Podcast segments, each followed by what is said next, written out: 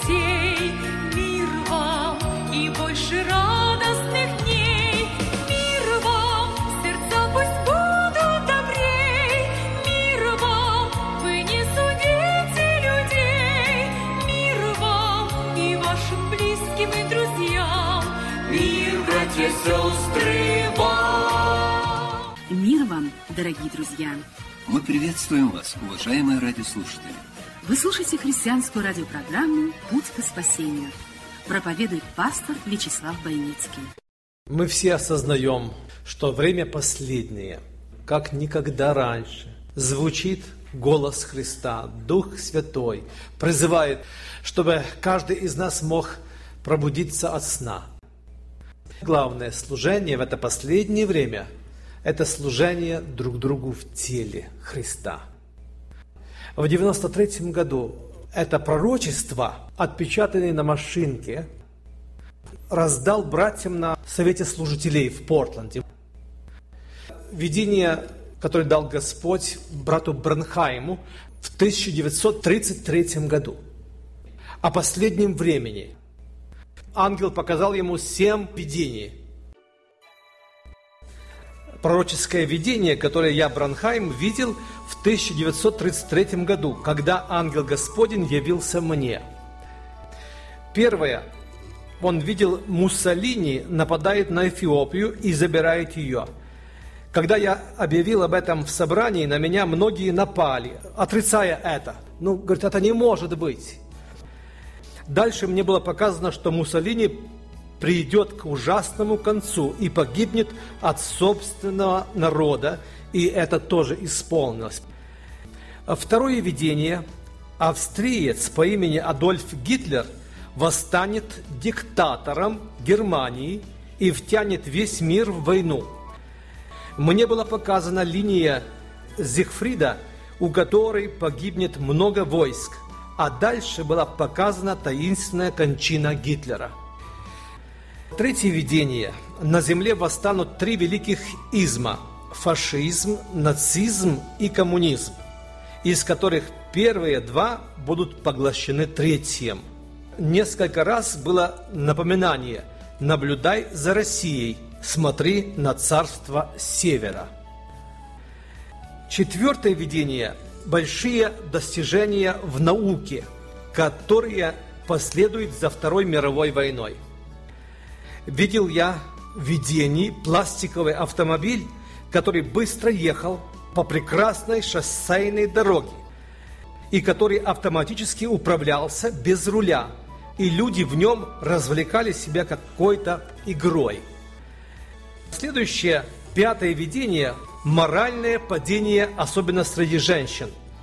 Бог показал мне, что женщины окончательно потеряют свое женское достоинство, стыд – с учреждением им права голоса. Женщины с постриженными волосами открыто заявляли, что они не имеют над собой власти, хотя волосы даны женщине Богом как повеление. Женщины добились равных прав с мужчиной, но в сущности женщины властвуют над мужчинами. Женщина не только стриглась как мужчина, но и одевалась как мужчина – что является мерзостью перед Богом. Так в видении я видел женщин в постоянном извращении одеяний, дошедших почти до совершенной ноготы. Так что на женщинах, кроме маленького фартука, ничего не осталось. Это наполнило всю землю развратом, мерзостью и беззаконием. Шестое видение. Я видел в Америке красивую, но ужасно жестокую женщину, которая в своей власти держала всю страну – это может относиться к жестокой религии, как римско католическая церковь, или вообще полная власть будет перед на женщине. И седьмое последнее видение я услышал потрясающий взрыв, и когда я посмотрел вокруг, то ничего, кроме кратеров, дебри и дыма, не было видно по всей земле. Еще раз поколеблю не только землю, но и небо. Агея 2, 6, 7 и Евреям 12, 26. Бог ничего не делает, не открыв тайны рабам своим пророкам. Амоса 3 глава 7 стих. Я читал за Бренхайма, Через него много было чудес сделано в Африке, в Европе, в других местах, и здесь в Америке. У него была тоже, как у Давида Вилькерсона, трагическая смерть на автомобиле. Когда он проповедовал, у него над головой много раз замечали или видели огненное кольцо. В Вашингтоне документально хранится фотография, где э, доказано, что это не было подделкой. Его фотографировали, я сам видел эту фотографию, как свидетельство того, что Бог через него говорил в свое время. Я почему прочитал это пророчество, потому что мне многие спрашивали и просили, чтобы им отпечатать. Много исполнилось.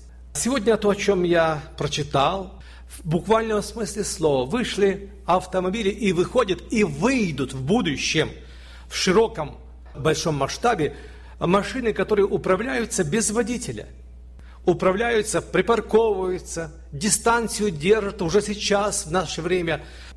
Пластиковые автомобили в то время, казалось бы, в 1933 году это невероятно. Даже церкви строились без парковки. В Америке в то время в основном люди пешком ходили, на велосипедах, на повозках, автобусы, другой транспорт был. А машины были редкостью. Но он видел такой автомобиль, который управлялся без водителя. Уже сегодня выпускают таких автомобилей, которые управляются без водителя. Чем они развлекаются там? Бесспорно, сегодня можно сказать, что это электронные игры. Молодежь вовлечена в последнее время в дороге, в пути, дома. Люди ждут времени, чтобы находиться в этих развлекательных играх, которые убивают драгоценное Божье время. Это исполнилось после Второй мировой войны. Шагнула вперед техника. Ни для кого не секрет, в 60-е годы была так называемая сексуальная революция, разврат, нагота, это время последнее, когда женщины начали искать своих прав, получили. Ни для кого не секрет, что женщины имеют больше прав сегодня. Ее больше будут слушать на суде. Ее желание господствовать, властвовать. И это последнее время оно исполнилось. Он не понимал, о чем он говорит. Он не знал, что женщины будут рваться к власти – в 1933 году такого в помине не было, чтобы женщины были в политике. Сейчас смотрите, сколько в Европе, по всему миру женщин, президенты, премьер-министры. Не секрет, что это все исполнилось. Мы живем в это время, когда это является реальностью сегодняшнего дня. До этого идет. Век 20 и 21 – это время больших перемен – на наших глазах много поменялось, но мы не замечаем. Если человек находится на борту корабля, самолета, в большом экспрессе, движется в поезде, он не замечает скорость, потому что он вместе с ним едет, вместе с ним летит, в нем находится. Мы находимся в этом времени, и мы не замечаем. Конечно, если бы братья, которые жили сто лет назад, 200, показали те условия, в которых мы живем, как Евангелие будет распространяться через радиоволны, как телевидение будет распространять евангельскую весть. Через интернет сегодня многие достигают сердец людей. Для нас является важным то, что Дух Святой на земле сегодня говорит нам о служении Ему в теле. В это последнее время очень важно – в теле Христа, в Церкви Божьей найти свое место. Во многих местах служение Богу превратилось в концертную программу. Дух Божий как бы не достигает сердец. И вот одна из причин, апостол Павел говорит об этом 2 Коринфянам 11 глава 2 и 3 стих. «Ибо я ревную о вас ревностью Божией, потому что я обручил вас единому мужу, чтобы представить Христу чистою девою, но боюсь, чтобы как змей хитростью своей прелестил Еву, так и ваши умы не повредились, уклонившись от простоты во Христе. Чтобы нам не уклониться от простоты во Христе. Друзья мои, наше служение в теле Христовом, как написано, чтобы мы заботились друг о друге, которые волей Божьей оказались вместе с нами на одном корабле, в одной церкви – еще до собрания. Общение в преддверии служения является уже служением. Часто люди, пришедшие с мира, их не так встречают, как должно. Верующие должны заботиться о других, не только о себе. У вас тоже был брат Женя Слипецкий. Пример привел, когда его мама уверовала, папа ушел с семьи, были трудные 90-е годы, кризисное время, многие не выдерживали, и мама обратилась к Богу, стала верующей. И он работал на конском заводе, и однажды он пришел домой, а мама ключ не оставила. И он решил на мотоцикле «Восход» поехать в церковь, он знал, где они собираются, небольшая церковь, для того, чтобы забрать ключ от дома, переодеться. Ему навстречу выходит брат Тимур, встречает его улыбкой, с таким радушием, и сразу вводит его в церковь, говорит, у нас сегодня такой праздник, у нас свадьба, пахнет, с лошадями работаю, ничего, все нормально, дайте ему тарелку, наложили ему пищу. И вот этот момент остался на всю жизнь, он обратился к Богу. Момент встречи, друзья мои, встречи людей, верующих, незнакомых, полуверующих, приближенных. Наша задача видеть и замечать тех, кто пришел первый раз в собрание в церковь. Важно оказать любовь, внимание, быть открытым для этих людей. Мы живем не для себя. Мы говорим о служении. Люди заходят в церковь, мы обращаем внимание на них. Приветливый взгляд, внимание, пару теплых слов, прикосновения, объятия. Важно дать возможность человеку почувствовать, что он попал в ту семью, в то место, где его ждут, где его любят. Сколько людей могли пройти мимо нас, но их не заметили, не так обратились. К сожалению, девушка пришла в брюках, братья сразу моментально показали не там, ей нужно сидеть. Потом она не приходила больше. Как важно принимать людей правильно. Брат Женя стал пастором церкви.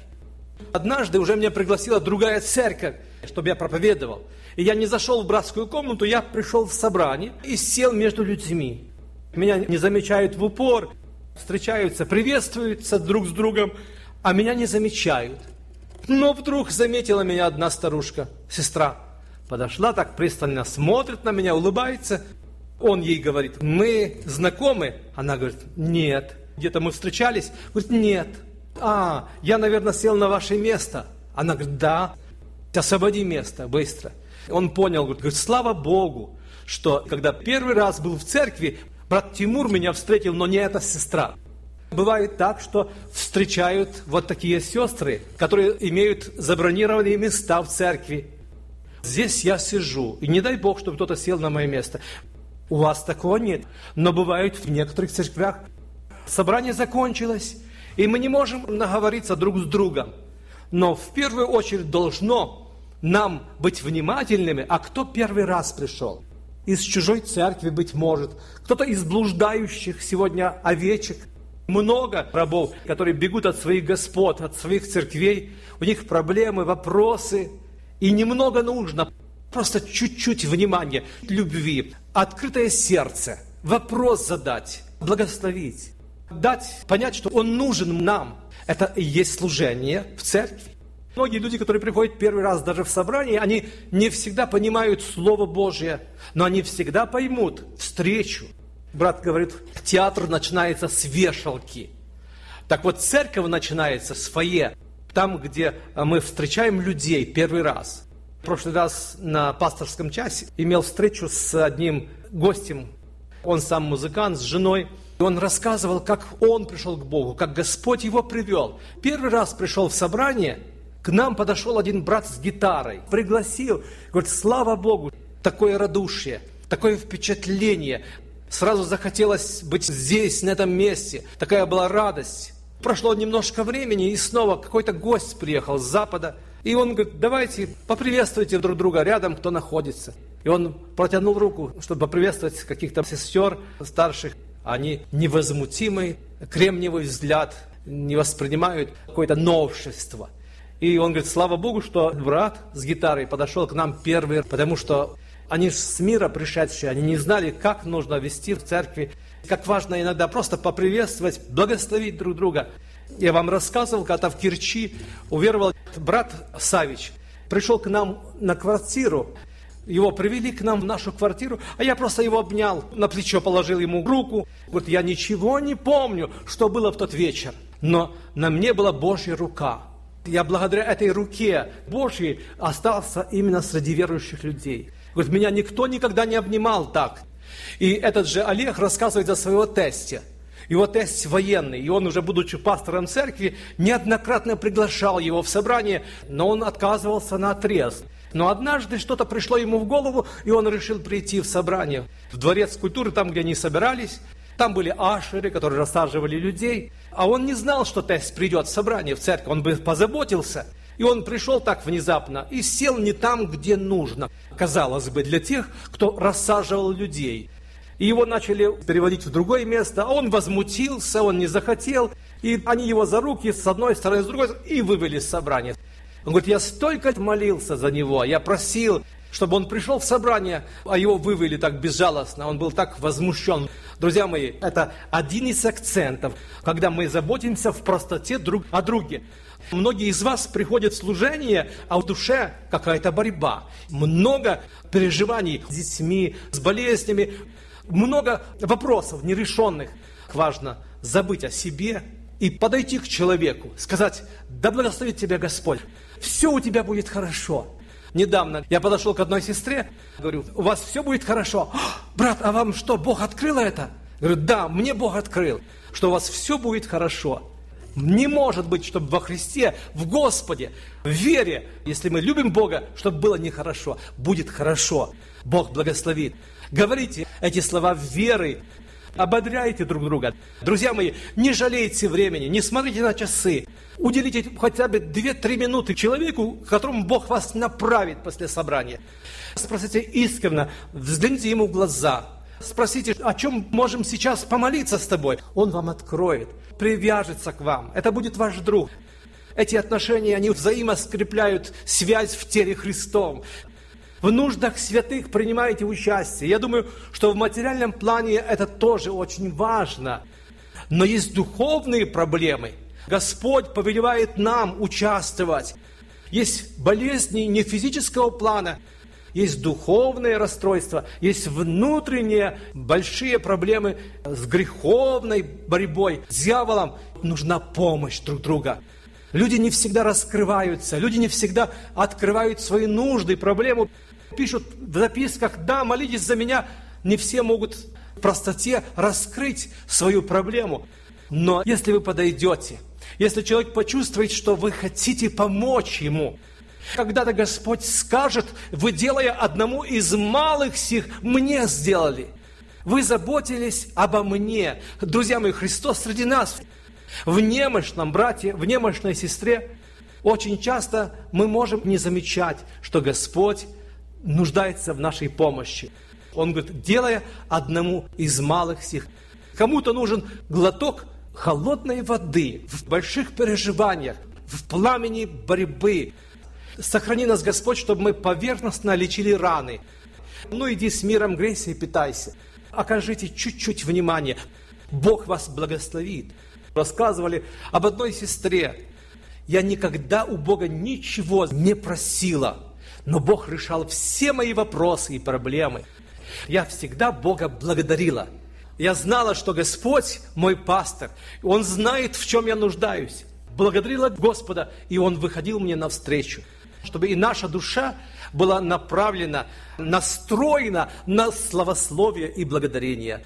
Чтобы мы, приходя в дом молитвы, всегда говорим, Господи, слава Тебе, что я среди Твоего народа живу. В этих условиях, когда американское общество вокруг, есть церковь, народ Твой, есть мои братья и сестры, есть семья, где так много несовершенных людей. И я несовершенен.